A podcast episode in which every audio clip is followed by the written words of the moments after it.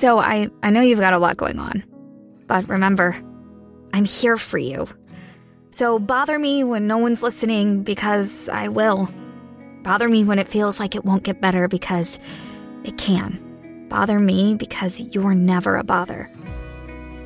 Whether it's a low point or a crisis, get help for yourself or a friend. Learn more at neverabother.org or call or text 988, available 24 7. What are the odds that two people have the same dad joke prepared? Well, if you both Googled it, highly likely. I mean, No, Google's guilty. never wrong.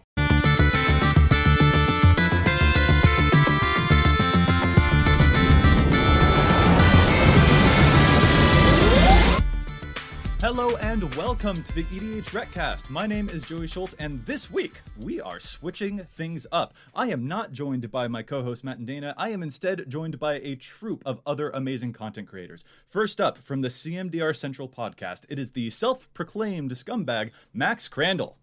Hey, Joey, thanks for having me on. And if you didn't know, like the gods of Theros, if your devotion is less than seven, I am not a creature. That is refreshing to hear, Max. I'm not gonna lie, I thought that you were about to attack me with a dad joke, but instead you just went with a bad joke. So Yes. I appreciate that very much. also, hailing from the Commander Cookout podcast up there in the Great White North, we've got the absurdly kind and astonishingly vulgar Ryan Peneff. No vulgarity here, but you know, Joey, the shovel was a groundbreaking invention. Oh, There's the yeah. dad joke. I knew I knew that it was about to happen. Ah, of course. And finally, he's here from the Commander Social podcast, and his last name is probably the best color in Magic right now. We've got Ryan Green. Hey, all right. Thanks for having me. Okay, so why did Depala want to be friends with Nissa? Why? Because she wanted to know what kind of vehicles were on Zendikar. All three of you got me with the jokes. That I'm I feel very attacked right now. I'm not gonna lie. Uh, so what is everyone doing here? Well, every time a new set comes out, there are so many new cool cards, but it's really tough for one show to do justice to all of them. And since this is Theros, the land of Greek and Roman myth, we thought that we would actually go on an epic odyssey of our own. So CMDR Central, Commander Cookout, Commander Social, and the EDHRECast have joined up to embark on an epic set review to cover the most interesting new Commander cards from Theros Beyond Death. All week long, we've had crossover shows from each one of these different podcasts, starting off with Max. Yeah, on Monday, CMDR Central had Brando from Commander Cookout on, and we covered all the non legendary creatures that Theros Beyond Death has to offer. Then on Tuesday, Brando and myself, along with Zach from Commander Social, did instants, sorceries, planeswalkers. All right, and on Wednesday, Commander Social had this ca- uh, cast's very own Matt Morgan on to talk about artifacts, enchantments, and lands. And now we are at the grand finale, where we've all convened to discuss the brand new legendary creatures from the set. So remember, this is part four of the epic crossover. So, listeners, if you want to get the full experience, go back and find these guys' shows to get the review of the entire set. And in fact, let's run real quick through each of your social media coordinates, guys. Where can listeners find your shows? Max, let's start off with you. Uh, we are on Twitter, Facebook, and Google by searching Commander Central. And Ryan Peneff, not Ryan Green, where can we find you? We are at CCO Podcast and CCO Brando on Twitter. We are facebook.com slash CCO Podcast. We are Commander Cookout Podcast on YouTube. And of course, CommanderCookout.com. and finally, Ryan Green. All right, well, you can find us on Twitter at Commander Social. Individually, I'm at Green Geek, and my amazing co host Zach is at Z4CK38. Absolutely. So, listeners, you can go and find those shows to get the full experience for this crossover. But now we are here to talk about the legendary creatures from Theros Beyond Death. Let's find out which of these are going to make some really awesome commanders. Let's start off with the uncommon legendary creatures. Because, guys, there are so many legendary creatures in this set. It almost feels like we're back on Dominaria or something. Let's start off with these uncommon ones. First up is Umax. First up, then, is uh, Daxos, blessed by the sun. He's too white for a legendary enchantment creature demigod. Uh, Daxos' toughness is equal to your devotion to white, so he starts out as a 2 2. And he also has whenever another creature you control enters the battlefield or dies, you gain a life. This card right here is really interesting to me. It fits into a lot of the white weenie strategies, um, especially the fact that you know white is known for the ETB gain of life for creatures, but now adding the dies clause on it, I think pushes the mono white strategy a little ahead of the curve. Yeah, definitely reminiscent of those Soul Sisters. Do you think that you would play Daxos at the head of its own deck, though? Oh no, not at all. he goes in the 99, Joey, in the 99. Uh, yeah, that's a little unfortunate. There's always, you know, when we see a mono white legendary creature, we kind of hope that there will be something, you know, really interesting, really compelling, a little innovative. Uh, but it doesn't look like Daxos is adding necessarily too much to the conversation at the head of the deck, but more joining the realm of the Soul Sisters like Soul Warden and Soul's Attendant and stuff like that, which are really great in, you know, commanders like Karlov or what have you. But it's a little unfortunate. He is an uncommon and probably won't be seeing play in too many decks of his own. So, with the addition of Daxos to that Soul Sisters archetype, I think we have to call them the Soul Siblings now. Is that right? Oh, that sounds correct. Yes. It sounds correct, and it's still alliteration, which I appreciate. The other thing I wanted to say about this guy is I'm so, so, so happy that this isn't a black white card.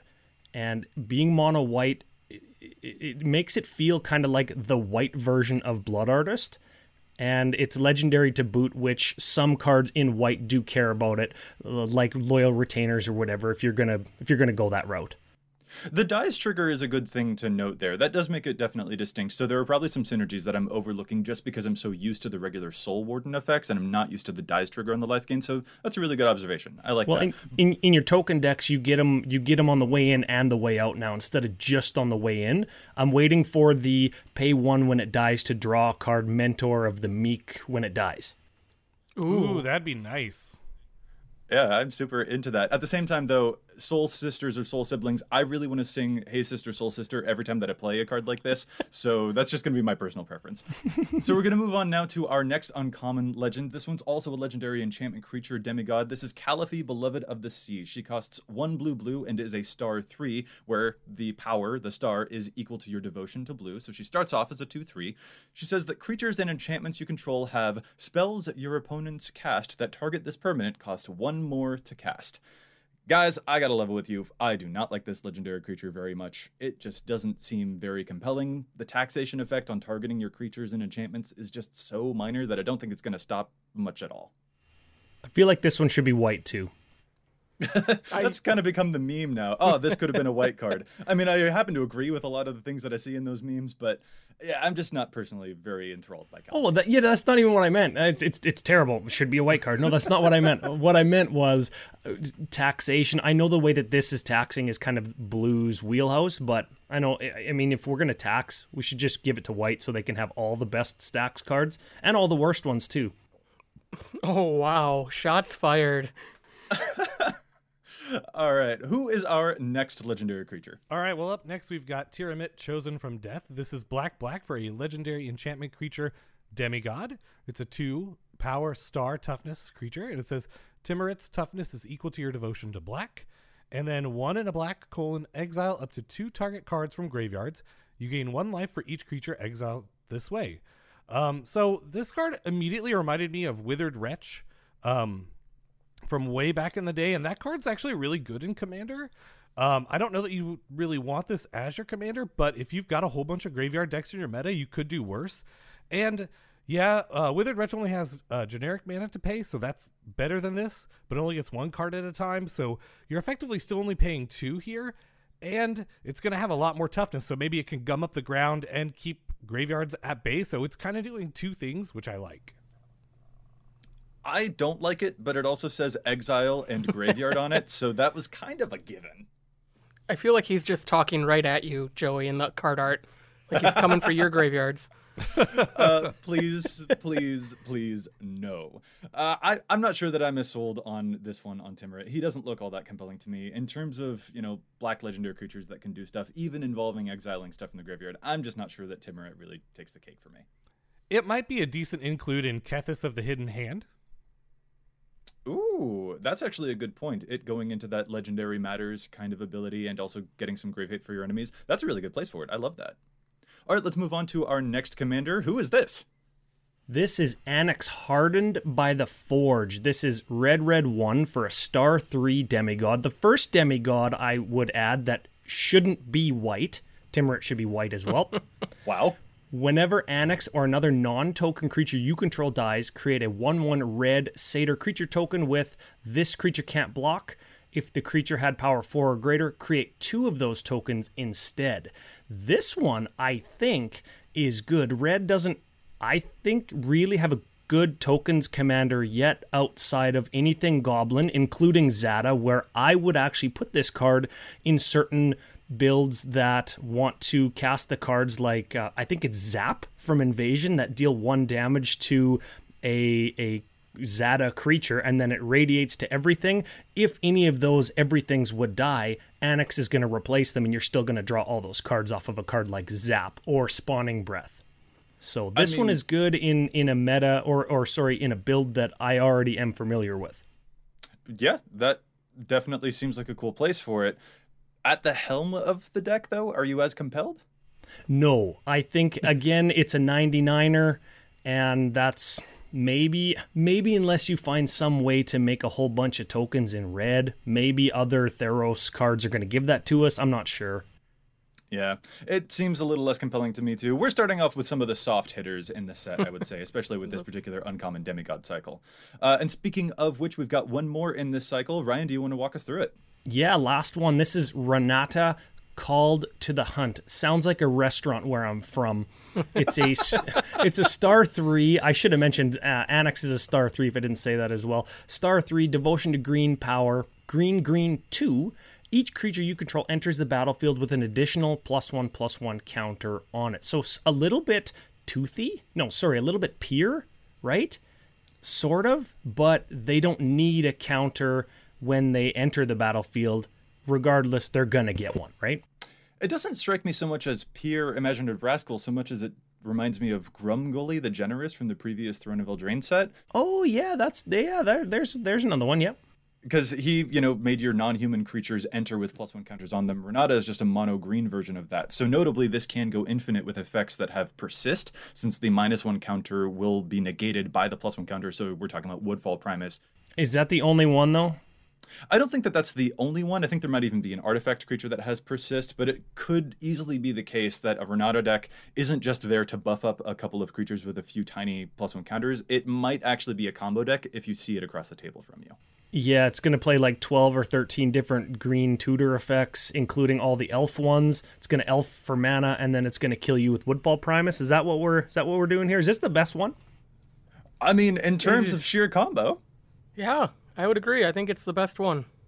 Well, uh, and the card I'm thinking of to go with this is Cauldron of Souls, um, which is a four mana or five mana artifact that you can tap and give any number of creatures persist until end of turn. That's the one with Grumgully. Now, do they when they die and then come back, they're a new object. They don't still have persist, correct? Correct. But that is a really nice way to keep your army sort of continually eternal. So that can also be a pretty compelling thing for it too. All in all, though, I'm not sure that I like it more than Grumgully. Time will tell. I do suspect that this probably becomes a combo engine more than anything if people build it, but I'm also not sure that people will build it more than they built Grumgully. No, they won't. Let's move on now to. I gotta admit, you guys, I actually really, really like this card, even though it's crazy. This is another uncommon legend, but we're out of the demigod cycle. We're looking now at Alirios Enraptured. This is also a three mana creature. It's so obnoxious, you guys. So it is a 2 3 human, and it says that Alirios Enraptured enters the battlefield tapped, and Alirios doesn't untap during your untap step if you control a reflection.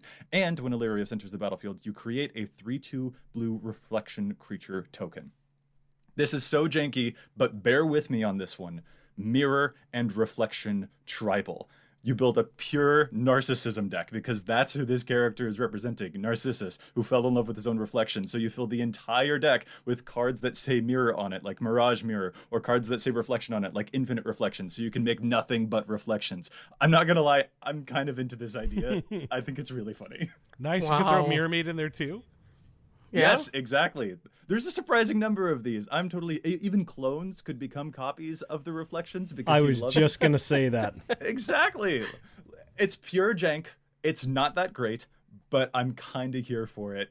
I I I really genuinely of all of the commanders in this set, I'm not gonna lie, I might actually build this one. Listen, as soon as as soon as you put 10 or 12 clones in a deck, that deck becomes good because it's to if you're not copying a reflection or a mirror or what have you, you're to pick the best thing on the table and 10 or 12 versions of the best thing on the table is always good. I, I think you misunderstand my commitment to the meme here. I, I think I will only copy my own reflections and my own uh, Alirios. Oh, I think that's a thing that I will indeed do. My only stipulation is the every card has to have this card art on it if you're going to copy it. Oh my goodness. Like redo all of the art to be just Him. I, am actually really into this. And Ryan Penev, you are an alterer of card art. I might enlist you. for Listen, help listen, we'll just get different versions of Alirios doing selfies. That's what we're doing. That's phenomenal. He's Got to find his lighting and his angles. All right, let's move on to our next commander. This is Siona. Yeah, so Siona, Captain of the Pyleas, is one green and a white for a 2 2 legendary creature human soldier. Uh, she reads When Siona, Captain of the Pyleas, enters the battlefield, look at the top seven cards of your library. You may reveal an aura card from among them and put it into your hand. Put the rest on the bottom of your library in a random order. She also reads Whenever an aura you control becomes attached to a creature you control, create a 1 1 white human soldier creature token.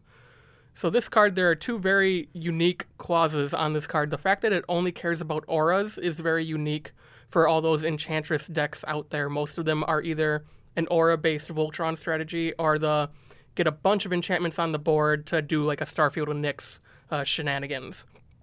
The fact that this only looks for auras means this might not go into every enchantress build out there. And the fact that the aura actually has to resolve and attach to something you control to get that token is really unique design space, in my opinion. It doesn't necessarily have to resolve. It just needs to become attached. So True. w- when something enters the battlefield and you move an aura, Okay. and that's going to give you a a token, which then you can move an aura to, and it becomes attached. You get another token. So this is a little bit of a combo engine as well.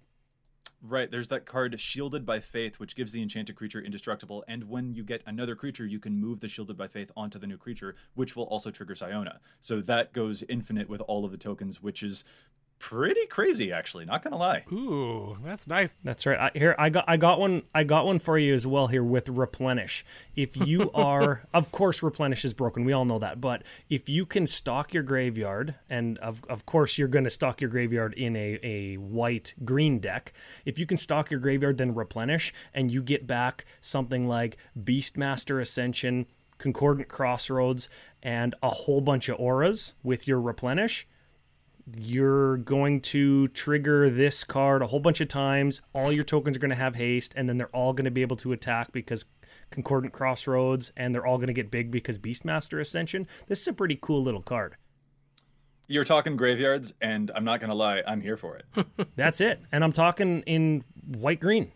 Yeah, the, the, the cards that jumped out to me were Auratog, which lets you sacrifice any enchantment to give it plus two plus two until end of turn, and then something like Rancor, oh. Which you could just like sack over and Oh. over and over again and make a bunch of tokens.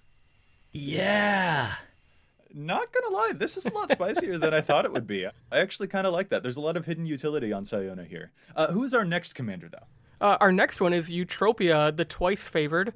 It's a for one green and a blue for a legendary creature human wizard. It has a 2 2 body. It has Constellation, the returning mechanic. Whenever an enchantment enters the battlefield under your control, put a plus one plus one counter on target creature. That creature gains flying until end of turn. Oofta, this is a this is a game winner sometimes, I think, guys. Really? I'm not very compelled. Oh, giving something plus one plus one counter, not just till the end of turn, it gets the real counter. And sometimes flying is what you need to get through, Joey. Yeah, but who needs to fly when you could just use the underworld and revive everything from the dead? I don't understand. Why aren't you playing graveyards? Because we don't need to, Joey. That's why. Didn't didn't you just hear my last example, Max? okay, Max, get, get this, Max. You, you got the uh, you've got the Bant Enchantress deck. I, I think you put both of these in. You put your replenish in, and you just go to town, right? Oh, yeah, for sure. Yeah. I, I can actually see that, especially in the 99 of those Enchantress decks. At the helm, I'm not as compelled, but I can definitely see people using it uh, the way that you described. I guess my hesitation is just that a lot of the enchantment payoffs that I see tend to be things like Sigil of the Empty Throne, which already produces flying creatures, or you use a lot of auras on Tuvasa, for example, and it will probably have some form of evasion already. So that's why I think Eutropia doesn't stick out to me too much, but I can totally see people uh, using it the way that you described, Max, to get some extra sort of surprising oomph. Perfect. So those are the uncommon legendary creatures from the set, but let's move on to some of the rares now. We're going to start off, of course, in WUBRG order, and we've got a card called Taranika. Yeah, Taranika, Akroan veteran. So this is a 3-3 human soldier for white, white, 1. So on rate thus far, vigilance, so you're above rate. Sounds good, right? Yeah. Whenever Taranika, Akroan veteran, attacks, untap another target creature you control until end of turn. That creature has base power and toughness 4 4 and gains indestructible. So, uh, I, I'm not sure. Y- Indestructible's great. Indestructible is very good. Base power 4 4 like might be better than whatever it currently is but it's on attack, uh. so we can't really control this. We have it's it's another white attacky card. I guess that's where I'm going with that, right? I like Daxos more than I like Taranika. Pretty good if you have a whole bunch of plus one plus one counters on Yeah. something. So maybe you can actually like boost its power, but that's that seems like a pretty corner case. I agree. I think we're stretching to try and make Taranika good. This seems like it's meant for the constructed formats and not really for us. So let's move on to our next commander instead. All right, so we've got Thryx, the Sudden Storm. This is three blue blue for a 4 5 legendary creature elemental giant, which I just love that type. It's got the best ability in magic called Flash. Uh, it's got flying, and spells you cast with converted mana cost 5 or greater, cost 1 less to cast, and can't be countered.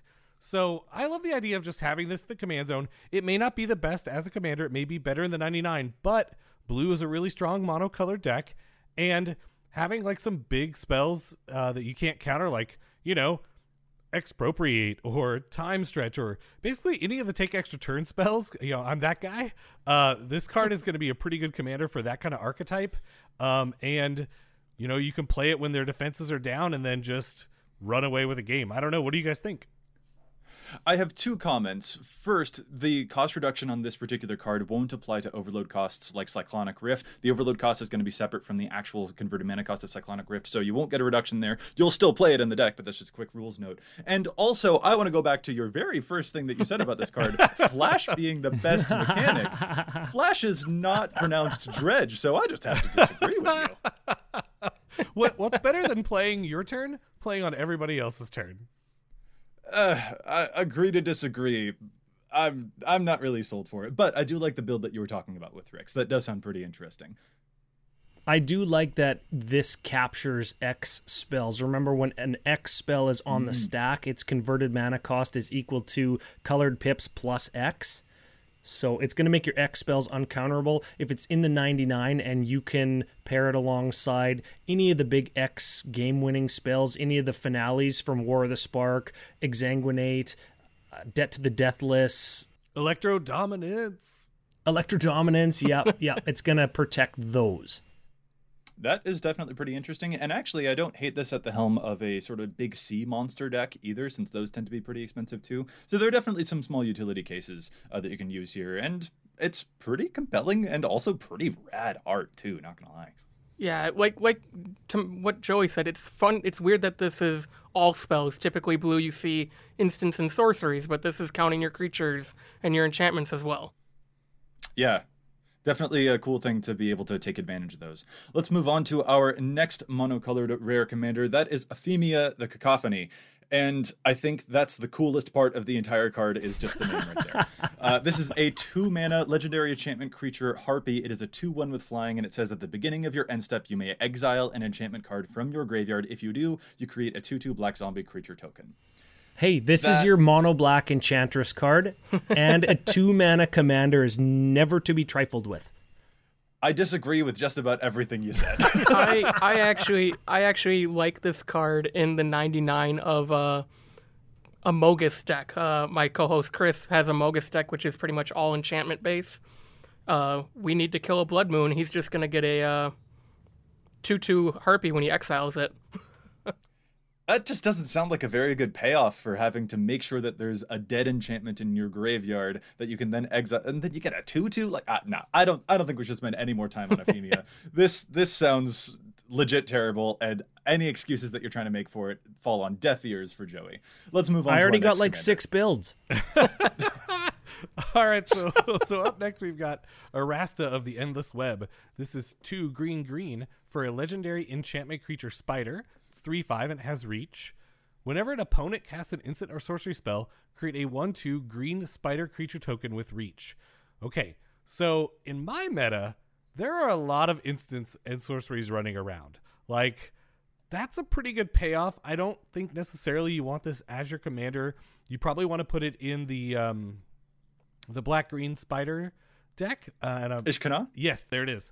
Um, so I think this card is pretty good. the The rate on this for four mana is really good. Like imagine you pay four mana for this and you get like three chump blockers out of it as well. Like that's a pretty good deal. Like that's gonna and they all have reach, so it's gonna be hard to get through that. Um, I think it's definitely a rare for like limited purposes, but uh, I think it's undercosted by about a full mana. And usually when I see cards like that, I, I kind of take notice.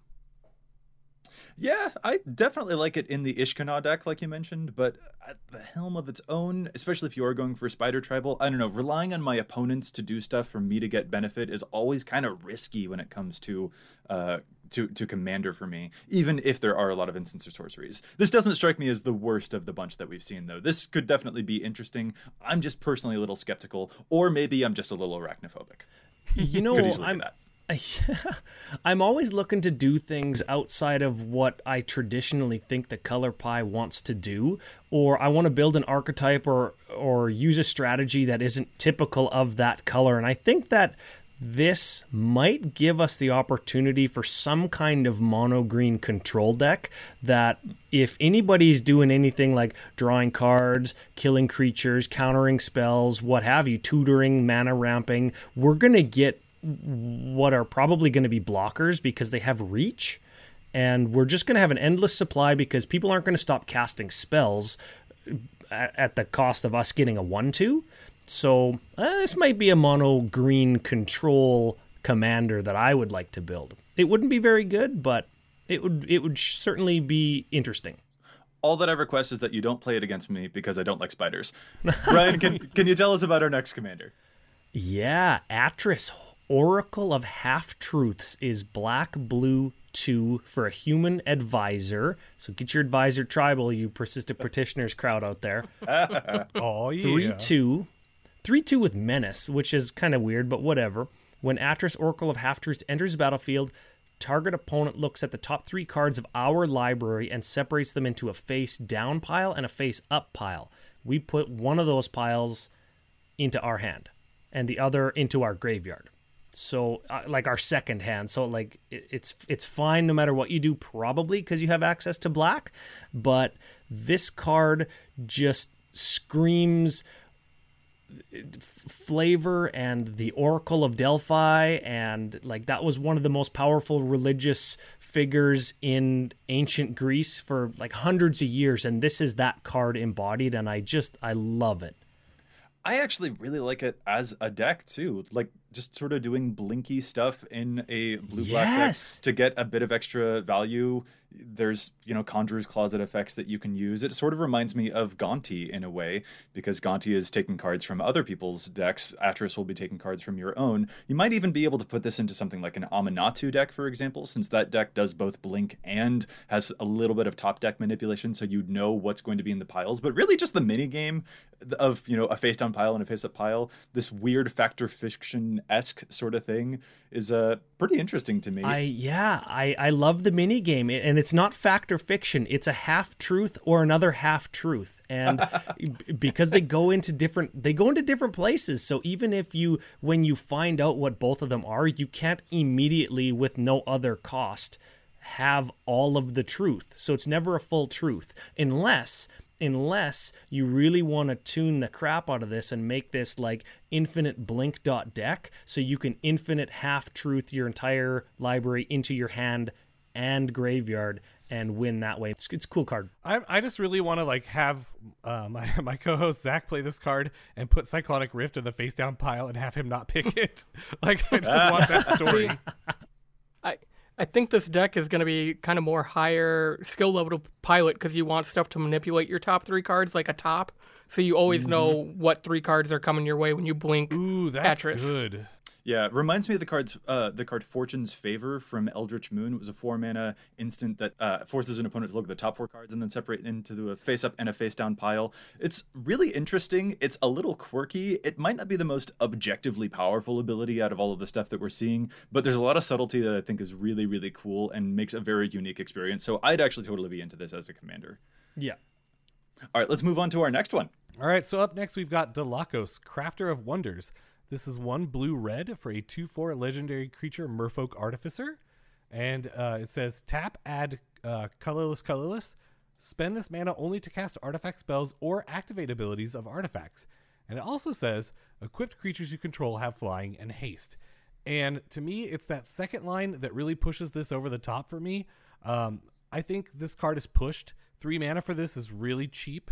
You're going to be able to play it from the command zone like an extra time or two. And being able to cast an equipment or use this to pay the equip cost of an equipment, and then it's got flying and haste, that's pretty crazy. Like any of the swords of X and Y are going to be like really good in a deck like this. And I the reason I love this card is that it it's kind of like what Ryan said earlier, which is it uh, it kind of spawns a new archetype that we don't really have yet, and that's where I think this one kind of really shines. Here's a card that I really love for Dalakos. This is the enchantment Bludgeon Brawl. It's a three mana oh, enchantment Oh, for New yeah. Phyrexia that turns all of your non creature, non equipment artifacts into equipments that equip equal to their mana cost and give plus X plus zero equal to their mana cost. So Dalakos can actually turn all of those artifacts and then tap himself to pay for all of those artifacts to equip to people. I think that's really great. And it doesn't even matter that those equipments don't have other natural abilities. It's just a power boost because Dalakos will be giving you extra abilities. And I think that's really, really cool, especially if you compare it with other awesome equipment like Hammer of Nazahn, which gives things indestructible and auto attaches your equipment.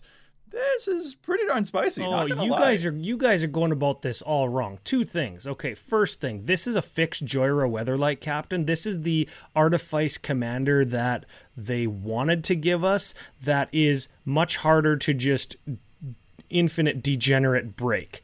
Second thing, I like this guy with zero cost artifacts. So you you land him on turn two or three, whatever it is, and you just like get your bone saws ready. and you just equip your bone saw and you just beat in with flying. He's like a four four flyer with a bone saw. Like that's super cool card. Ah, I like this one. Yeah, this is really cool. Of the multicolored commanders, actually, I think that this one might kind of be taking the cake uh, compared to some of the other options that we're seeing here. But speaking of those other options, we should talk about those. Max, you want to take this next one? Yeah, we have Gallia of the Endless Dance. Uh, it's a legendary creature satyr for a red and a green. Uh, it has haste. Other satyrs you control get plus one, plus one, and have haste. And then whenever you attack with three or more creatures, you may discard a card at random. And if you do, draw two cards. Um, I really like that they're kind of replicating what they did back in Kaladesh with Depala, building a commander for a tribe that isn't really supported very well. Satyrs are known to be on Theros. You know, Xenagos makes them. Uh, there's a bunch of cards in this set that make satyrs as well. I believe uh, Anax does, the demigod from earlier in the show. Um, do I think it's a deck that's going to survive in the wild? Probably not. It's going to be encompassed with a bunch of changelings, but it is really nice to see a, a tribe that's more uh, plane specific get some support for Commander. I love that it's two mana. I hate that it discards at random. That's the real bummer for me. Yeah. I think if you have a high enough density of small, very efficient creatures, like mana efficient creatures, two twos for twos, three threes for threes, there's a point where you don't actually care what you discard at random. You're going to be playing, you know, 34, 35 land. You're going to be playing all the most efficient creatures and efficient red and green card draw. Like that's what this deck is, I think, and you're just going to try and beat face or do something a little bit broken with with um like a past in flames or something to pump your whole team. Maybe I don't know. It, it's gonna really uh, really suck if you end up discarding your Craterhoof Behemoths though. Well, you're not wrong. All right, up next we've got a Boros legend. This is Haktos the Unscarred. This is four mana, and that's really cost uh, restrictive on this one. That's red, red, white, white for a legendary creature human warrior. He is a 6 1.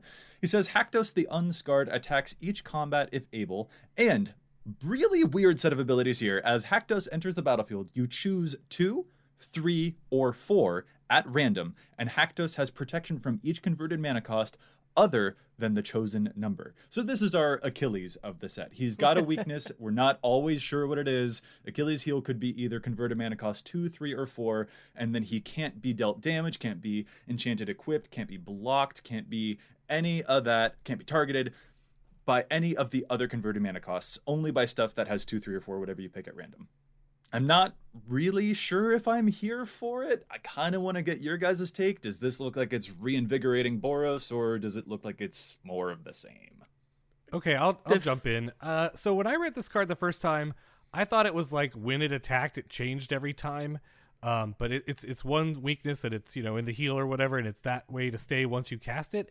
Um, I don't know. This card seems like like I keep thinking about like what it's going to be like when it's in play, and I think it's just going to be really, really, really hard to kill. Like, and it's a six power commander, so there's probably some really good Voltron strategies here. And if you pair this with something like the um, uh, Sunforger equipment, oh man, now you're going to be able See, to protect that's- it. Probably like That's that's the problem though, is that Haktos gets protection from all of those things, including from sources you control. So if you are going to try and go Voltron, you probably won't be able to reliably equip a Sunforger because he might have protection from number three, which means Sunforger can't be attached to it because it's a three mana cost card. So you can't even equip and enchant that's a it fair point. reliably. that's a very fair point I think that you I think that you run it with all of the blink effects that white has access to at whatever converted mana costs they exist at. And if you can just reliably blink him because you're running a density of blink effects, you can reset that and uh, roll the dice again, admittedly, but you're rolling the dice to be able to kill somebody, right? Like you just put a couple equipments or a uh, a pump spell or two on him, and all of a sudden he's a, a two hit kill, maybe. Once again, though, you can't put equipment onto him reliably, and pump spells, especially those that target, aren't really going to work. You can't even Chandra's Ignition this particular commander because he'll have protection from five.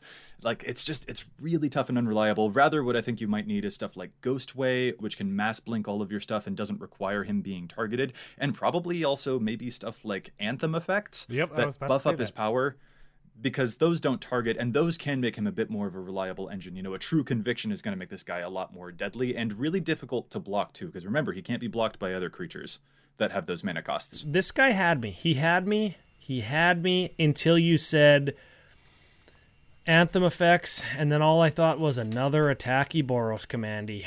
And that's kind of where I'm at too. But because EDHREC is all about data, I did pull together a few interesting bits just looking at the top cards, especially the top instants, because those are those removal spells that we're going to care about, uh, to see which converted mana cost would be most ideal to protect yourself from the widest swath of converted mana costs, uh, widest swath of removal spells. Generally speaking, there are not a lot of removal spells at converted mana cost four. You've got Utter End and Deathsprout, and that's kind of about it in terms of the most popular removal spells. Converted Mana Cost 2 does have a couple more, like Assassin's Trophy and Despark and Reality Shift are uh, a bit more popular. You never have to worry about Path to Exile, Swords of Plowshares, and Rapid Hybridization stuff with Haktos because you'll always protection, always have protection from Converted Mana Cost number 1. But what you would really be afraid of is if Haktos's weakness is the number 3. If he doesn't get protection from Converted Mana Cost 3, then you're open to a whole lot more stuff like Beast Within, Anguished Unmaking, Chaos Warp, Mortify, Putrefy, Generous Gift. There's a whole lot more at 3 that is a lot more popular. So if you are trying to blink him to get an ideal number, I think making sure that he has protection from 3 is a good way to go. Yeah, and you know you listed all those cards, and I heard cards from a rainbow of different colors. Yeah, exactly. Hmm. There's interesting stuff here. I would be very happily surprised if someone's able to use his basically unblockability with his protection to sort of get through enemy defenses and surprise us a little. But there's some weird restrictions on this guy that prevent him from being as awesome as I think he really could be. Um, also, if you can't tell, I am stalling because I don't want us to talk about our next commander because I do not like it. I was stalling too because I don't want to talk about it either. Well, too bad we have to. Very different reasons. So this is Kunoros Hound of Athreos. and I don't know if I'm going to eat crow, if I need a suit of armor. I'm glad that Zach's not here, I'll say that much. this is a legendary creature hound, 3 3 for black, white 1, vigilance, menace, lifelink. You decide which head has which ability. Creature cards in graveyards can't enter the battlefield. Okay. Players can't cast spells from graveyards. Now, that sounds a lot like another card I'm very familiar with for all of the wrong reasons called Grafdigger's Cage. Maybe you guys have heard of it. Maybe we have, or as Matt likes to call it, Graf Doggo's Cage. Yeah. So, your trepidation about this one stems from that whole awesome rotisserie commander draft from Vegas where you cast a Twilight's Call when there was already a Grafdigger's Cage on the battlefield and uh, nothing happened and you lost your spell and wasted Oh a yeah, mana. Six six sad. mana, discard a card, leave everything in my graveyard, and it was literally 14 inches away from my face. Yeah, that's unfortunate. But also unfortunate is the fact that Kunoros exists. I don't like this dog. Don't play it, please. I mean, I guess the good news is that it's, you know, it's probably not super great as the head of a deck. It's probably going to be in the 99 more often, so you won't see it every game. Yeah, it sounds like it might be backup for something, especially like the Abzan Anafenza, for example. Um, and I could see it being probably a decent hate bear sort of strategy um, at the head of its own deck. Um, but I also just never want to see it ever. It's a bad dog. I don't like it. So, this um, this card is going to be the helm of a an, an Orzhov stacks deck, and it's going to attack you every single turn because you're not going to have creatures. And you're not going to be able to block because it's got menace, and it doesn't care about any damage it's doing to itself as long as it's damaging you because it has lifelink. And, oh yeah, and it can block because it has vigilance. Yeah, like I said, bad dog. So we're going to move on to our cycle of gods. We've got a whole bunch of new ones Heliod, Thassa, Erebos, Purphoros, and Nylea. So let's start at the top. Max, do you want to tell us all about Heliod? Heliod the Sun Crowned is two and a white for a legendary enchantment creature god with a 5 5 body. Uh, he, like the other gods, is indestructible. As long as your devotion to white is less than 5, Heliod isn't a creature, so very reminiscent of Theros past. Uh, whenever you gain life, you may put a plus one plus one counter on target creature or enchantment you control, and he has an activated ability for one and a white. Another target creature gains lifelink until end of turn. I love this card. This is my favorite card from the entire set. Uh, and I can see why they made a combo engine. They did. Yes, they did. Walking Ballistas is my new favorite friend. Scumbags unite. You know it. Because you can give the walking ballista lifelink have it remove a counter to deal a damage it will have lifelink you'll have gained life you can put a counter onto the walking ballista this is also repeatable with effects i believe like triskelion and there's a card called spike feeder it might be spike weaver i think it's spike feeder that you can remove counters from to gain life which then heliod can resupply so if you're playing a green and white deck you can use that combo too um, this seems pretty nasty actually and a lot better than the original heliod Yeah, for sure. I wish he flew. He's a god. He should be able to fly, right? No that's not how that works Oh. he's good enough already max No. All right, so the problem I have with Heliod is that because you can build it this combo engine way that we're talking about, it's going to be really hard to make it in some sort of super casual non-infinite combo way, which is how I tend to like to make my decks. And so if if if I play this card and and I'm trying to play it in some normal fashion, I think I'm just going to get a lot of hate when I sit down to a table, and so that makes me like way less interested in the card. Um, so I, I don't know, like that's kind of where I land on this, but I mean, I think it's a really cool card, and even if you use it in like non-busted combo-y ways, uh, there's all kinds of fun stuff with Crested Sunmare. So um, I think there's there's some cool stuff here. Yeah, no, that's a, that's a good point. Sometimes when things are are too good, although in a world of Korvolds and Chulanes, maybe we need things to be too good to fight back against the the, the might that is the craziness that happened in, in and all of 2019. But but I totally get that same effect that you mentioned, Ryan, because yeah, sometimes when things look scary, even if you don't intend them to be scary, they get you hated out of the game a little bit. So yeah, that, that does make sense. It's a it's a cool card, but watch out. You know, try and measure your opponent's reactions to stuff like that because if it's a known combo piece, you might have a little bit of superstition against it that you have to fight back against. All right, we're going to move on to our next god. That's Thassa Deep Dwelling. This is a 4 mana 6 5. She has the same conditions as the other gods, where she's indestructible and isn't a creature if your devotion is less than 5. At the beginning of your end step, you exile up to one other target creature you control, and then return that card to the battlefield under your control. She also has an activated ability to pay 4 mana, that's 3 in a blue, to tap another target creature. When I first saw Thassa, I was not very impressed. I'm like, ah, blink effect and a tap that seems pretty overcosted. I don't know if I like it. And then I reread that triggered ability at the end step, where you return that card to the battlefield under your control. This is worded the same way as the card Conjurer's Closet. So you exile the creature and then return it to the battlefield. But then under your control is a really important part. It's not owner's control, it's your control, which means that if you temporarily take control of someone else's stuff, say with a card like Domineering Will, for example, you can actually blink it at the end step and return it, and then you get to keep that card. So I actually see Thassa not just as a blink thing where you can blink your Mulldrifters to get a bunch of value, but also as kind of a bit of a thief. Well, her her trident got stolen, so I mean, she's probably trying to steal it back. Her her Bident, first of all, but Uh, yeah, she's pulling a Kiora now, exactly. I really like Thassa. I think it's a really cool card, and I'm a huge fan of Conjurer's Closet as well. And this is one mana cheaper, so I think that's going to get a lot of spots in my decks. Um, also, I think there's a really cool interaction with a card called Chamber of Manipulation, which is two blue blue for an enchant land. And enchanted land has tap, discard a card from your hand, gain control of target creature until end of turn. And so if you pair this with what Joey was talking about, you know, five mana, like just the land that you tap, and then the four for Thassa. That's a that's an instant steal every turn, and that's really huge, right? Because you're going to be stealing other people's commanders, and then their decks are going to stop functioning. Um, this card could be like really mean. I, I I'm totally that's exactly the type of janky synergy that I am super here for. I absolutely love it. Okay, listen to this. I like this Thassa in the 99 of an Is It deck, and I'm going to call it Is It Threaten Effect dot deck. That's what I'm going to call it. I'm going to threaten your dude. I'm going to steal it. I'm going to hit you with it. End of turn. I'm going to bounce it and keep it.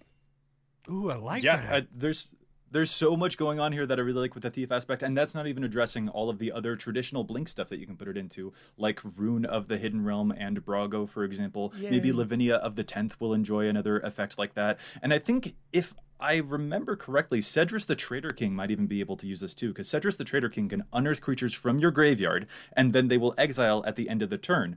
But Thassa can blink them instead so they don't get exiled, and then you can put them right back into play because you'll have met the quote exile uh, satisfactory clause on Sedris, and then you'll be able to get those creatures back for even cheaper. Like, this seems like a really great interaction. I like this at the head of a deck. I like it in interactions with the 99. And while I am definitely tempted to build the Alirios deck, if I'm going for mono blue, this seems like actually the better option from the Theros set. You can Uh, put yeah. this in your Alirios deck to make more reflections. You make a good case, Mr. Crandall. Let's move on to our next god. Our next god is Erebos, Bleak Hearted. It's three and a black for a 5 6 legendary enchantment, enchantment creature god.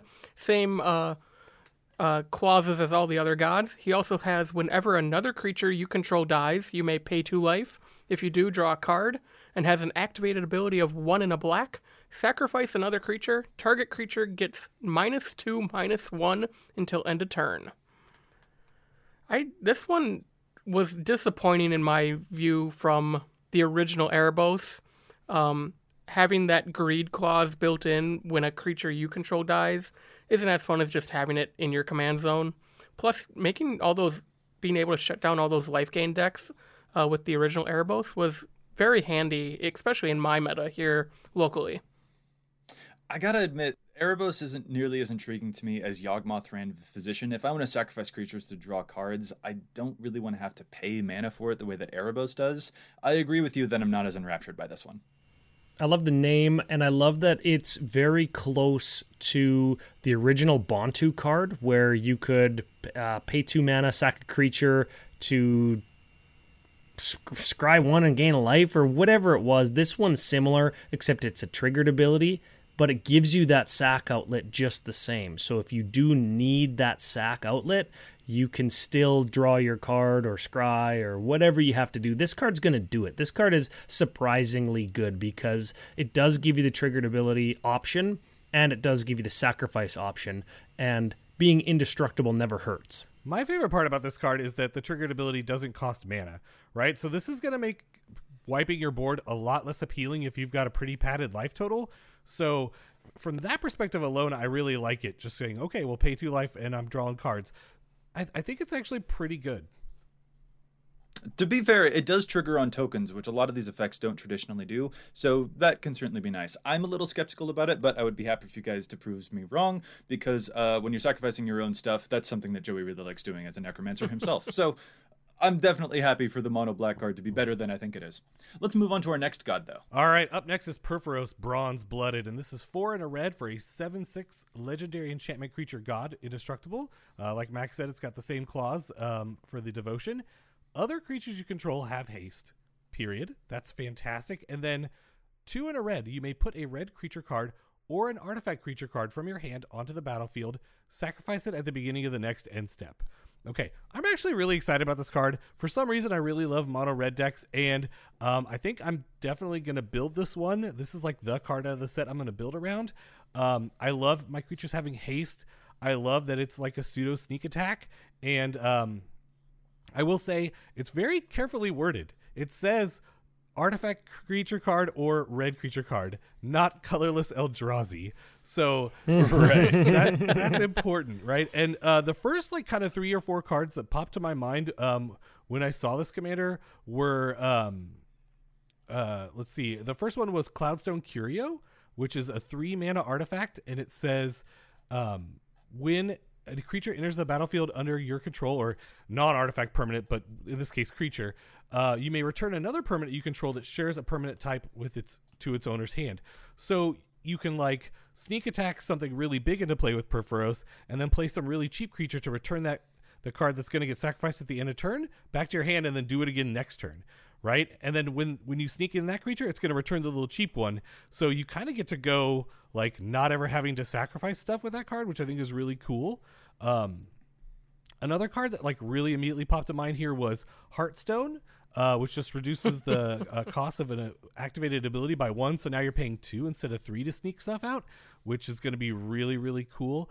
Um, and then the other card is Sundial of the Infinite, which is a two mana artifact, and you can spend one in tap and the turn. Activate this ability only during your turn. And so uh, these are all ways to get to keep the creature. So you're like cheating of mana costs and you get to keep it permanently.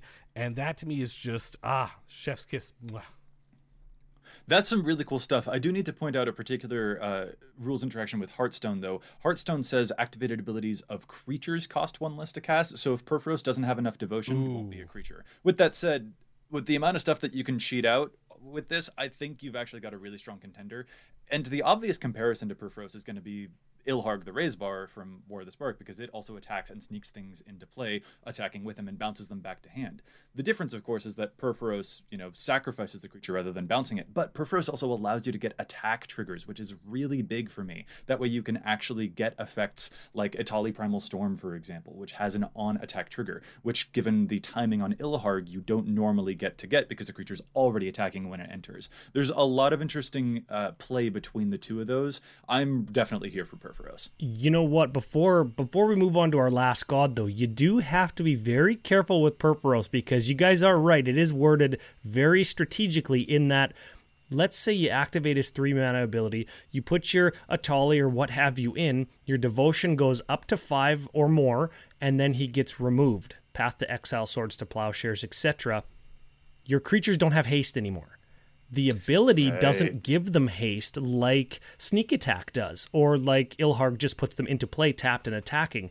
If Purphoros is removed pre combat, your creature can attack, and that might have been a waste. So you do have to be careful. I think that this does want to go in an artifact heavy deck, not only to power up Purphoros early with those fatties, but also to make sure that you're not turning on his devotion and waking him up. That's a really, really good point. I I like all of it. This can see play in a lot of decks. It can see great play at the helm of its own deck. This is probably my favorite of the gods. I'm more partial to blue than red. I don't like attacking very much because I'm weird like that. But I totally see why this is one of the more compelling uh, commanders from this set. Let's move on to our final monocolored god, though. That is Nylea the Keen Eyed. She's a 5 6 legendary enchantment creature god for green and 3. Indestructible, devotion to 5, green creature, not creature, you know the deal. Creature spells you cast cost one less to cast, which is speaking my language as an Animar lover. I love that type of ability. Makes your creatures cheap, shenanigans ensue, and you can also pay green and two, reveal the top card of your library. If it's a creature card, put it into your hand. Otherwise, put it into your graveyard. Ooh, Joey Joey Schultz special there. Yep, that's exactly it. So it's so funny to me, Nylea. She's basically a legendary version of the werewolf Duskwatch Recruiter, which also has an activated ability to look at the top cards to find a creature, and on its flip side, also reduces the cost of your creature spells. Nylea is just both of those things at the same time. Where are you guys at with her? Straight into Hogak, baby. Uh, filling up that graveyard, especially for Hogak's Delve or maybe the escape costs uh, from other things among the set, yeah, that can be compelling. I think I'm a little wary of it as mono green, but I can see it. Did green really need another cost reducer? Or um, an Absolutely. accelerant? No, shh, you're wrong. All right, uh, we got to move on though to our next pair of gods. Uh, these are the multicolored ones. I sorry, I'm hesitating on this one again because I gotta confess to you guys, this next commander, I don't like it at all, and not even from an ability perspective, not even from a gameplay perspective. Let's actually read it out. This is Klothys, God of Destiny. This is one red and a green for a 4 5 legendary enchantment creature god. It has indestructible like the other ones. In this case, since it is a multicolored god, it has the devotion clause where your devotion needs to be equal to 7 for red and green for Klothys to be a creature. And this is where things kind of start to lose me. At the beginning of your pre combat main phase, exile target card from a graveyard. That is not a May ability, by the way. You have to do that. If it was a land card, you add red or green to your mana pool. Otherwise, you gain two life and Klothys deals two damage to each opponent. This is. I just. The design on this is so confusing to me. Nothing about this evokes the concept of destiny to me. That you have a slight kind of Deathrite Shaman ability ish. It's just. I'm not here for it. I, I feel like if the ability was random, exile target card at random from a graveyard, that would play more into the Destiny name a little because you're leaving it up to chance. But I agree with you. It feels very different from what we see out of Gruul typically. It's just not the kind of thing that I associate with the concept of destiny. When you look up cards that have the word destiny in them, you get stuff like angelic destiny or figure of destiny or radiant destiny, and they just have abilities that are more evocative of like you know a, something finding its true purpose as opposed to Klothys. Like on the reveal, the spoiler reveal that they had uh, for Klothys, they had a weird paragraph that I kind of want to read out to you guys that I just think is kind of a weird backwards attempt to justify the ability. It says the god of destiny Klothys does not appreciate those who would manipulate fate, and her response is swift and final. If a certain someone were to attempt to escape the underworld, Klothys would do everything in her power to stop them. And I'm like, isn't that Athreos and Erebos's and even Kunoros's like task to stop things from exiting the underworld? That's just a weird thing for the god of destiny to be up to in colors Hmm. that aren't Athreos's. I just I just really don't like it from a flavor perspective, and so that's what I'm harping on rather than evaluating it as a commander. What do we think of it as a commander? Um, I I think it does very unique things from what we've seen in Gruul before. I don't know if it's something I'd want at leading my Gruul deck. It doesn't do a lot with combat. That's typically what Gruul does, Stompy. Um, but a four five body for three is very very uh, affordable and efficient in my opinion. Uh, I'm still not here for it. I kind of asked that question under false pretenses. I wanted to hear a no. You set me up for failure, Joey. Here, I got you. This card's terrible. It should be a 6 6 for 3. sure, something like that. I'm just saying, gotcha. bring back, bring back Xenagos. That's the god that I'm really here for. Let's move on to our next commander. All right, so up next we've got Athreos Shroud Veiled. This is four white black for a four seven legendary creature enchantment god. It's indestructible and has the devotion to seven clause. At the beginning of your end step, put a coin counter on another target creature. Whenever a creature with a coin counter on it dies or is put into exile, return that card to the battlefield under your control. Okay, six is a lot to pay for this, but that ability is really, really powerful. Um, you get to do it on the turn you play it, and it also stops exile to me, which is kind of crazy. Like you don't often see that. So I think this is kind of new territory. And anytime I see a card doing something new, um, it makes me like a little excited for it. And I love the fact that you can put it on opponents' cards and gain it that way. Um, which is you know white and black. That's that's kind of a, a, little bit of a color pie break there. I mean, not not hugely, but I don't know. I, I think this card could be a pretty decent commander. What do y'all think? It's not too much of a color pie break. There have been some other effects that allow. Let's see. I think there's something like Undaunted or Tainted Pact or, or, or, something like that that was from I want to say Avacyn Restored, but there's also a white card card uh, a white card called Debt of Loyalty that mm-hmm. sort of regenerated an opponent's creature, and if that creature would have died, then you actually gain control yeah. of it. So this is actually something we've seen before. Yeah, and also Preacher is another white card that could do something like this, right? So uh, that's why I said kinda. Yeah, I'm I'm really here for it. I love the protection from exile. Notably, you won't be able to take people's commanders this way if they go to exile or if they uh, go to the graveyard because people aren't going to do that. They're just going to put it back in the command zone. Even if you pat to exile something, putting it to the command zone is a replacement effect that will trump Athreos's coin counter. So don't worry about that. But stealing creatures or just protecting your own is a very versatile ability, and I could totally see Athreos getting a lot of play. He's the Buy-a-Box promo, sort of like Kenrith was from Throne of Eldraine, uh, which is an important thing for people to note about its availability, but I really like the set of abilities on this one. This is really compelling. This is an interesting card that has a bunch of build around space, and I'm excited to see some innovative deck building with this card. This is cool. And of color pie breaking, it should be noted that Preacher was from the dark and Debt of Loyalty was from Weatherlight. And I don't know very many people who even were alive when those cards were printed. ah! I, I we all were? We all were. Joey wasn't. He was born like in yesterday. Yeah, I was returned to like, Ravnica. I was born the exactly the year before, like to the day, the year before Magic was born. So, like, how dare you? Anyway, let's move on.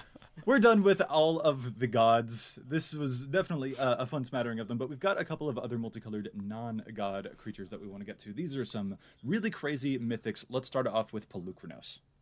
So we have Polukranos Unchained. It's a legendary creature, zombie hydra for two black green with a base power zero zero. Uh, Polukranos enters the battlefield with six plus one plus one counters on it, and it escapes with 12 plus one plus one counters on it instead.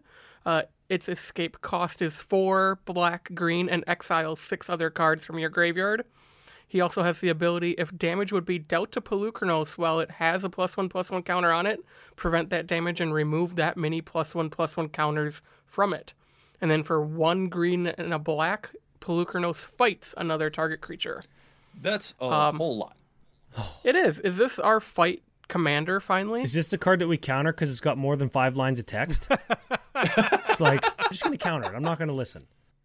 So escape is an interesting mechanic. I'm not sure whether I like it necessarily on Polukranos, but we should mention real quick how it works. Escape means that you can cast Polukranos from your graveyard. You just have to pay those costs, that being the six mana and exiling six other cards from your graveyard. And then he gets even more counters on him, which is certainly really cool. Escape is kind of tricky in that, like, if you do cast the spell with the escape cost, it's on the stack at that point, so people can't like exile Polukranos in response to you trying to use the escape ability. That wouldn't work at all. So that's definitely a nice thing about escape. But if you've got someone with the Kunoros bad dog, then people aren't allowed to escape, and that's really, really mean.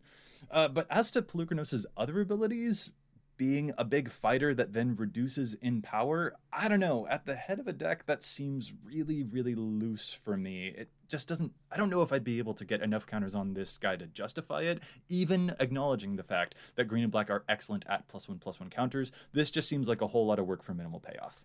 The card I want to yeah, minimal minimal hydras in black. the card I want to pair with this is Magebane Armor. It's an equipment for three, and it equips for two and it says equipped creature gets plus two plus four and loses flying, and then prevent all non-combat damage that would be dealt to equipped creature. Right. So then you could just fight all day, not lose any counters, and uh, I, I, think that's you know that kind of stuff is what you want to do with Polukranos. that's that's actually a really good point. When you start talking about other cards like Vigor as well, which prevents damage that would be dealt to creatures you control and replaces that damage with other plus one counters, maybe I spoke too soon. Maybe there are actually some really good prevention of damage effects that allow Polukranos to to be a whole lot better than he first appears. I think you're definitely onto something. All right, this is not the only escaper that we've got from this set, though. We also have a pair of titans that are acting against the gods of Theros, that are also attempting to escape from the underworld. Let's start off with Kroxa. Yeah, Kroxa, Titan of Death's Hunger. What a metal name. right? For sure, man. So this is our this is our obligatory elder giant Highlander joke because it's an elder giant EGH. six six. yeah, six six for black red. Straight up six six for two. When it enters the battlefield, sacrifice it unless it escaped. We'll go. We'll get back to that in a second. Whenever Kroxa enters the battlefield or attacks, each opponent discards a card. Then each opponent who didn't discard a non-land card this way loses three life. We'll get back to that too. It also has escape, black, black, red, red, exile, five other cards from your graveyard. Wow. A couple notable things. Its second ability, whenever it enters the battlefield or attacks, each opponent discards a card. You do open up a lot of room to do the discard thing, the the Liliana's caress, Megrim. This part's hard to understand though anybody who didn't discard a non-land. So I don't actually even know what that means. That somebody loses three lives sometimes. I don't know. So essentially, when when you get attacked with this, you discard a card if you can, and if you didn't discard a land, uh, you're gonna get hit for three. Yeah, that's so Uh, weird. Oh no! If you discarded a land, See, it's confusing. He's exactly correct. Yeah, uh, you- you're either going to take six or you're going to take nine, and you're going to be down a card, which is in my book, sweet. A pretty interesting line of play here with the Titans is that you can cast this guy on, you know, turn two for the two mana, and you can sacrifice him and put it right back into the command zone to cast again on turn four. You don't have to put it right into the graveyard for Or the turn cost. three if on turn one you soul ringed. Well, yes, but if we're going to talk about commanders in the context of a turn one Soul Ring, then we're going to be here for a while. I'm just saying it, it happens to be good. Not all commanders, even even Soul Ring on turn one doesn't always m- make your commander the best play on turn two or three. This guy it might actually be the case. it's pretty interesting stuff. I wonder how often people will actually achieve that escape cost, though. So the the card that came to my mind when I saw this uh, is a card called Erratic Portal. Uh, this is a four mana artifact, and you can spend one and tap, return target creature to its owner's hand unless its controller pays one. And so I was like, oh, you know, you could put the sacrifice trigger on the stack and then bounce it to your hand. Just choose not to pay the one, and then just keep doing that as many times as you want to, and just keep hitting people, making them discard. I don't know. Seems like something fun to do. That's pretty mean. I You're love rude. that. I love that. Yeah, I'm I'm I want to sign up for that trip. That sounds fun. Yeah, discard at tribal probably seems the way to go. He's definitely achieving some crazy lines of play, and he hits like a truck if you're able to get him out. So this one's pretty fascinating, but I would argue it's not nearly as fascinating as our last commander of the set. All right, this one's pretty sweet. This is Uro, Titan of Nature's Wrath. One green blue for a 6 6 legendary creature, Elder Giant. Uh, when Uro enters the battlefield, sacrifice it unless it escaped, just like Kroxa. Whenever Uro enters the battlefield or attacks, you gain three life and draw a card. Then you may put a land card from your hand onto the battlefield. And it's got that escape clause green, green, blue, blue, uh, exile five other cards. Okay, this is a weird one it's really cheaply costed, but obviously you have to sacrifice it. Uh, you know, but here's the thing that I, I didn't see when I first read this, and so maybe folks out there listening uh, or watching will see this. Um, it- it's actually also an on attack trigger as well. If you get to do that every time you attack, that is really huge, right? If you can keep this in play somehow or get it to escape. Um, and the card I was thinking of to, to pair with it is like Hermit Druid to just get a whole bunch of stuff in your graveyard. Am I right, Elder Ryan? Oh baby, Hermie D, you're speaking my language. So I, I I don't know. What, what do y'all think about this one? This is more Simic uh, good stuff, in my opinion, and I can't wait to put it in my Chulane deck. This is just another card like Chulane, like Korvold, like everything else we've seen in blue and green, especially green for the last two years. It's like scrape a piece of gum off the bottom of your shoe, put a land onto the battlefield, draw 58 cards. Like, I'm, I'm over it. I'm over it. I like listen, green, blue, one, sacrifice my commander that I'm just gonna play next turn because I'm playing green and I get to draw a card, gain three life, and put a land card onto the battlefield. Like I'm gonna I'm gonna theoretically I could cast my commander and have leftover next turn. What's name any card that's going to let me look at the top whatever of my library and put them into my graveyard in green cuz that those cards exist and I'm going to be able to cast them and my commander exile cards for my graveyard, pay the escape cost, draw another card, play another land, gain 3 more life like this card, this these kinds of things. I hate to be the negative person on the cast, but Come on, Chulane, Tatyova, Uro, Oko. Like, come on, give me a, give us a break. Give give White a break. I don't know. Well, no, I, I I thought that it was interesting if you blink it a lot, but um, I can see that I've uh, activated some feelings. I don't disagree with any of your sentiments. I've lamented quite a lot about the design, for example, behind the card Chulane. Um, this one seems more fascinating simply because it has more restrictions, but I also agree with you that I would like to see something more original from this particular t- uh, part of the color pie as well, because seeing more stuff like Tatyova is not necessarily always as interesting. Yeah, you know what? I'm I'm totally over it, and I think that this deck, the other 99 cards in this deck, are way cooler than Chulane and way more original than just uh, Tatyova, which was just Azusa with counterspells. Like, it's fine. this card's way cooler because it makes a, a cooler deck. So it sounds like we're on the side of the gods in this set and not necessarily on the side of the titans. Well, I, I like that's Kroxa. fair to say, yeah. I like Kroxa, but this other god can go pound sand somewhere. He can beat it. All right, this is aggressive. okay. All right, so now I want to ask you guys which of the commanders we've just gone through a whole legacy's worth of them. There's so many uh, commanders here, but which one of them is your favorite from the set? Which one do you think you might build or that you think is the most interesting? Max, let's start off with you. I am definitely looking forward to building Purphoros. Um, I mainly because I don't have a monocolored deck, and this will just let me play uh, big flying dragons and big creatures in red for three mana. Ryan Green, how about you? Well, I'm I'm on Team Max with this one. I'm definitely going to build Purphoros. Um, I'm really excited about it. I think that uh, mono red decks are awesome, and it's definitely the place to be. And there's a lot of fun things you could do with this deck. And also, I just really want to do the Sundial of the Infinite trick. Like that just seems amazing to me. I don't know. That's really cool stuff. And Ryan Penef, when are you building Uro? I, I mean, uh, which commander do you think you would build? You took the words right out of my mouth. I, I was just going to say I'm going to build Uro Titans of Nature's Wrath so because I, I hate all my friends. no, no, wow. no. I'm going to build Atris Oracle of Half Truths just because I like the mini Half Truth game. I am super here for that. I think I already mentioned though the one that I personally have uh, an affinity for, and that's Alirios Enraptured because I just want Mirror Tribal. I just think that's the the funniest darn thing. It's such good flavor. That that one really hits it out of the park for me. Even though it's jank and I know that it will be totally totally terrible. And you can hey, you can trick people with that too. You can say Mirror Tribal and they're going to think that it's some Mirror Battlesphere tribal deck. you can totally trick people with that. You got them. You got this, uh, Joey.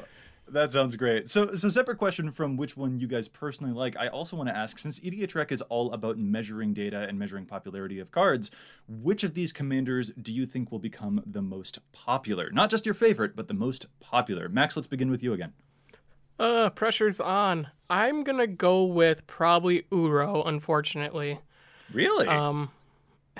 Yeah, I just I have a feeling that people are gonna figure out a way to break it in EDH specifically in ways that they haven't already broken stuff like Tatyova? I'm not sure if it yeah. adds anything necessarily new to that particular conversation. So maybe that redundancy might reduce its numbers, or do you think that this mm. one's just more breakable? I think it's uh, it's new. It's one of those it can go alongside. So hey, my play group is sick of my Tatyova deck. I'll just put her in the 99 and throw Uro on top for three weeks, and don't change a thing. All right. Well, Ryan Green, what's your pick for the most popular? All right. I think it's going to be Heliod Sun Crowned. I think we're going to see a mono white resurgence here. I think that people like the strong combo potential here, and there's lots of ways to search up the one card combo that works with this commander. It's probably going to be pretty um, popular in CEDH as well, and so I think maybe that bolsters its numbers. Um, again, you know, for all the reasons I'm not a super fan of this card, I think it might get a lot of traction. That's what I'm thinking. And Ryan Paneth, let's end with you. Yeah, you know what? I can't argue with your guys' theory behind why you picked what you picked, but I'm going to have to go with Athreos Shroud Veiled. And I think the original Athreos is monetarily hard to obtain. It is an expensive card at this point in time. And those Shadowborn Apostles decks just aren't going anywhere, and people aren't doing anything original with them other than using the original Athreos. So I think that this one is going to be despite being a buy a box promo, going to be the more affordable Athreos and is going to get your demons back when they inevitably die after you Shadowborn them out. I'm really, really compelled by that pick. Athreos, I was also really close to picking myself, but I might actually hand it to Purphoros Bronze Blooded. The sneak attack and the ability to open up a few more doors than Ilharg does, I think, is going to really appeal to the people who like to smash the face, which isn't me, but is definitely a lot of people. And I know that because I have played against them and they smash my face. And two people on this cast said they wanted to build it. So, you know, if you're just going by those Exactly. Yay. Well, that was a whole lot. This set is looking really crazy. 27 legends. That is so many from a new set. And some of them are uncommon and some of them are a little strange, but some of them are really spicy too. So it is definitely going to be really exciting to see what Theros Beyond Death does to Commander. There's a whole lot going on here. This was indeed an odyssey of a set review. On that note, I think we are going to call this episode to a close, though. You guys, this was just such an awesome, epic Odyssey, and I'm, I'm so glad that we could embark on this really ambitious crossover together. So, remind everyone where can they find you online, and where can they tune into your show to find each section of the review. Let's start with you again, Max. Well, Joey, first off, thank you so much for having me on the EDH Rec podcast this week. It has been a blast covering Theros.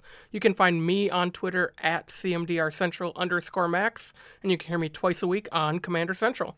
And Ryan Green. All right. Well, my show is Commander Social, and I have to give a huge shout out to my partners, Mike and Zach. I couldn't do the show without them, and uh, they're here with me in spirit. So thank you that for that, guys. And also, Joey, thank you so much for having me on. Uh, this was amazing, and also I wanted to give you like a huge kudos for some of the behind the scenes setup that you did for this. You know, the listeners maybe don't know that, and uh, you definitely deserve some praise for that as well. Um, but if you want to check out our part of the review, it was on Wednesday, and we did artifacts, enchantments, and lands, and we had your very own Matt Morgan on the show with us as well. So uh, it's a good one. Definitely check it out. And if you want to find us, we're at Commander Social on Twitter. We have a Patreon at patreon.com slash Commander Social. And if you want to find me, I'm at Green Geek. And if you want to find Zach, he's at Z4CK38. And Ryan, the Uro hater, where can people find you? Yeah, that's right. You can find myself at CCO Podcast on Twitter, at CCO Brando for Brando, my partner in crime on Commander Cookout. You can find us Commander Cookout on Facebook, Commander Cookout on YouTube, and of course, Where you can find all of our other social media coordinates, the emails, the Patreons, uh, others kind of smaller projects that we've got on the go as well are all found there. And I'm Joey Schultz. You can find me at Joseph M. Schultz on Twitter, and you can find the cast at EDH Recast on Facebook and Twitter. If you have a question, a keen insight to EDH Rec's data, a challenge the stats pick maybe that you think we should know about, you can contact us at edhrecast at gmail.com. Listeners, please let us know who's your favorite commander from Theros Beyond Death and which one you think will become the most popular. Guys, this was so much fun. This was an amazing set review. Definitely go back and listen to all of the other set reviews from this week to get the full Odyssey experience. But for now, we'll be back at you next week with more data and insights. And until then, remember EDH Wreck Your Deck before you wreck your deck.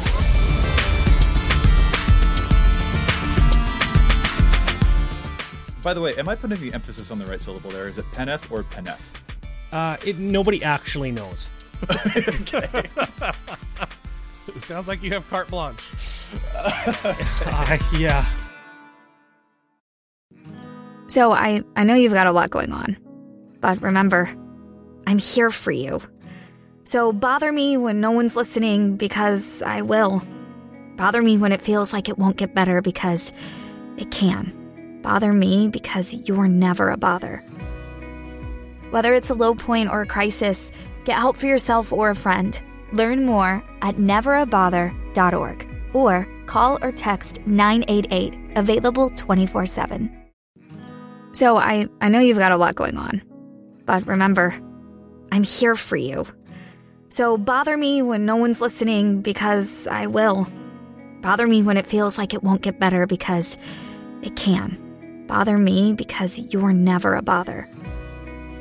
Whether it's a low point or a crisis, get help for yourself or a friend. Learn more at neverabother.org or call or text 988, available 24 7. So I, I know you've got a lot going on, but remember, I'm here for you. So bother me when no one's listening because I will. Bother me when it feels like it won't get better because it can. Bother me because you're never a bother. Whether it's a low point or a crisis, get help for yourself or a friend. Learn more at neverabother.org or call or text 988, available 24 7.